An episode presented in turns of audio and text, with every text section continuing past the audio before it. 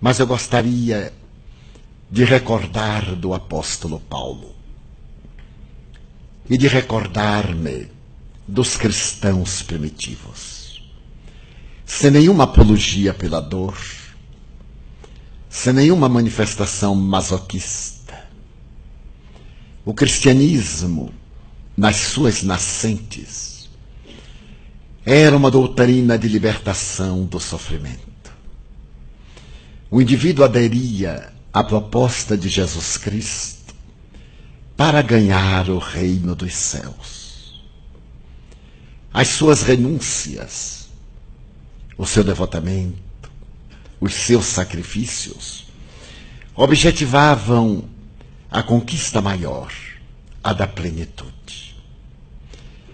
Os primeiros discípulos, os apóstolos, e aqueles continuadores dos primeiros trezentos anos entenderam perfeitamente o significado da vida espiritual e da transitoriedade da vida material. Compreenderam os perigos, os riscos das homenagens, dos triunfos passageiros, desses desafios que sutilmente nos envolvem, nos embalam e nos derrubam, desviando-nos às vezes do essencial que é o espírito.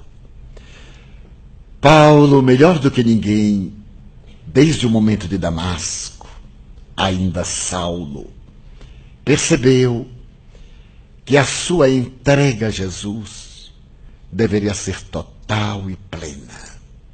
E graças a ele, conhecemos hoje o cristianismo. Nas suas quatro memoráveis viagens, ele percorreu todo o Mediterrâneo, grande parte do Mar Egeu. Adentrou-se pelo norte da África, pelo sul da Ásia, pelo sul da Europa, levando Jesus, com um arrebatamento incomparável, experimentando opróbrios, humilhação, pedradas, abandono, escárnio, lutas internas, ao lado de companheiros muito amados. Mas que ele teve a sabedoria de colocar Jesus acima dos interesses e das afeições humanas. E graças a isso, a doutrina pôde passar à posteridade com alguma pulcritude que, através dos séculos que sucederam, as criaturas humanas nos encarregamos de deslustrar, de perturbar, de obumbrar, quando o mestre incomum nos envia a proposta kardeciana. O admirável mestre de Lyon também compreendeu que era na cruz do sacrifício que ele deveria esculpir a mensagem da Era Nova. E se referiu que dez anos após a publicação do Livro dos Espíritos, ele fez uma avaliação. E nessa avaliação, conforme se encontra em obras póstumas, ele percebia quantas dificuldades, quantas calúnias arrostou, mesmo entre os queridos amigos da Sociedade de Estudos Espíritas de Paris, que ele havia fundado. Companheiros que lhe beijavam a face e que aguardavam a ausência para esbordoar-lhe a honra. As calúnias mais bem urdidas foram levantadas contra ele. Chegaram mesmo a dizer que ele vivia às expensas do espiritismo, sem recordarem que os livros que ele publicava eram com seus próprios recursos. Mas isso não o abalou em momento algum.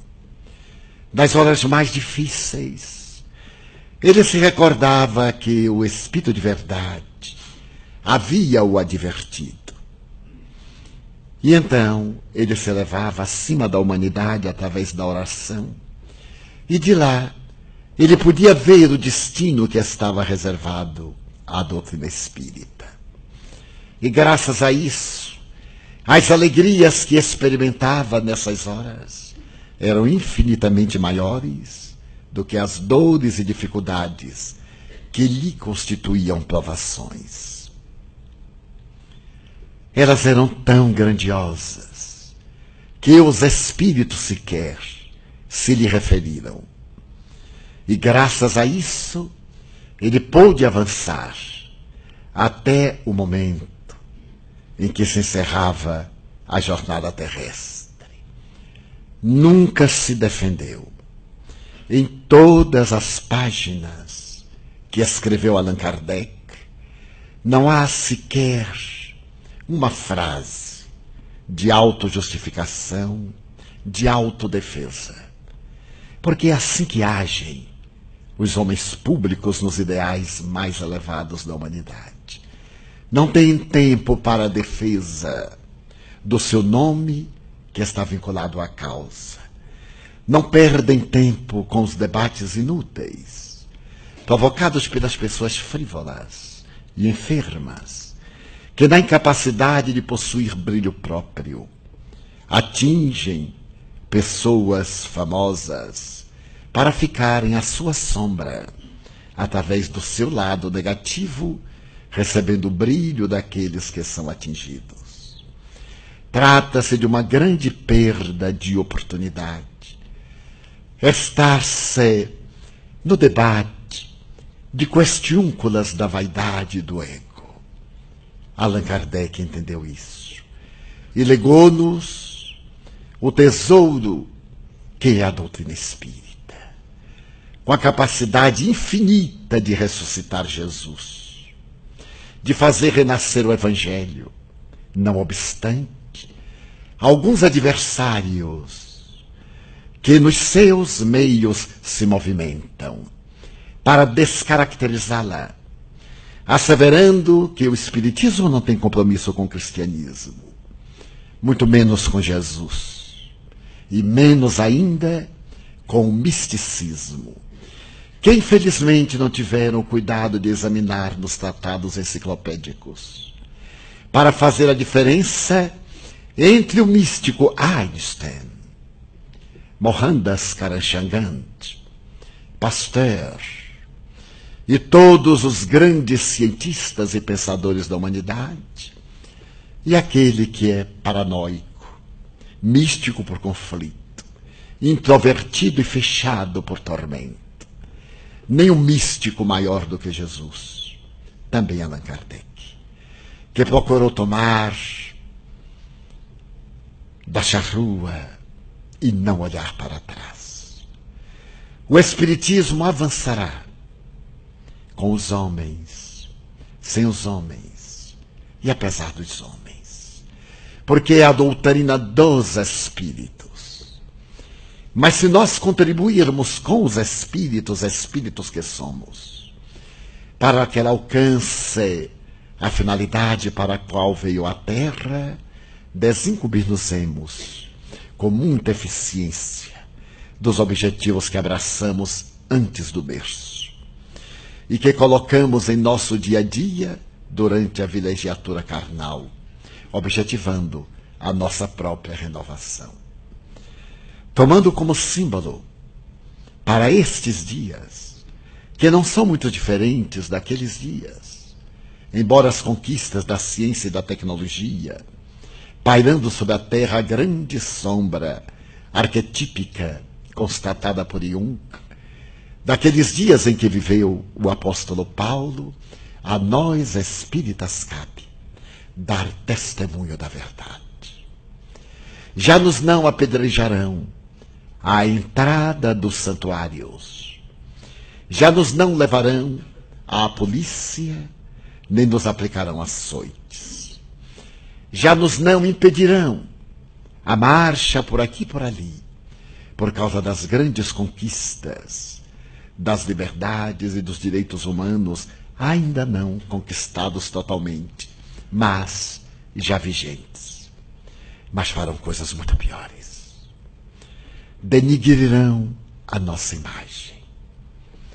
Dirão coisas que tentem desestabilizar a autoridade da nossa vivência, do nosso exemplo. Provocar-nos-ão para que nos desequilibremos e entremos nas faixas da ignorância e da perversidade para as lutas chãs dos interesses mesquinhos.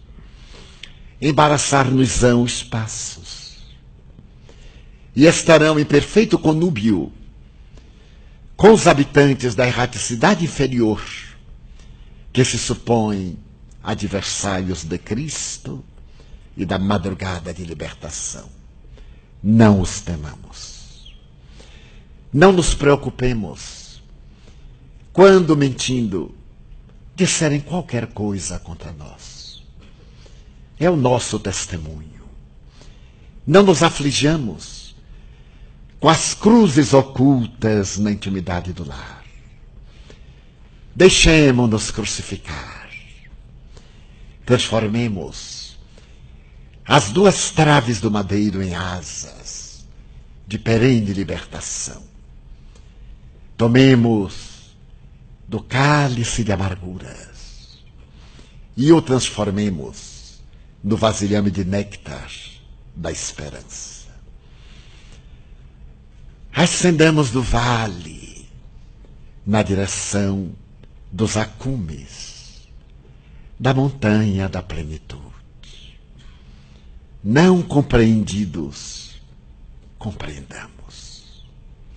Não aceitos, perdoemos. E mesmo perseguidos, demos aos outros irmãos o direito de nos verem pelas lentes da sua óptica, ainda escurecidas, mas abraçados ao ideal de bem servir, inspirados pela doutrina espírita, como cidadãos, homens públicos, mestres, médicos, funcionários, trabalhadores de todas as áreas, sirvamos. Todos saberão quem somos, pelas marcas do nosso serviço, pela paciência que tivermos para com aqueles que nos ultrajam e pelo amor que lograrmos colocar em nossos passos, em torno de nós, de nós para fora. Assim nós também descobriremos que em espírito já estamos despertos, avançando para a grande luz. Esta é a nossa mensagem para reflexões como parte final do nosso seminário.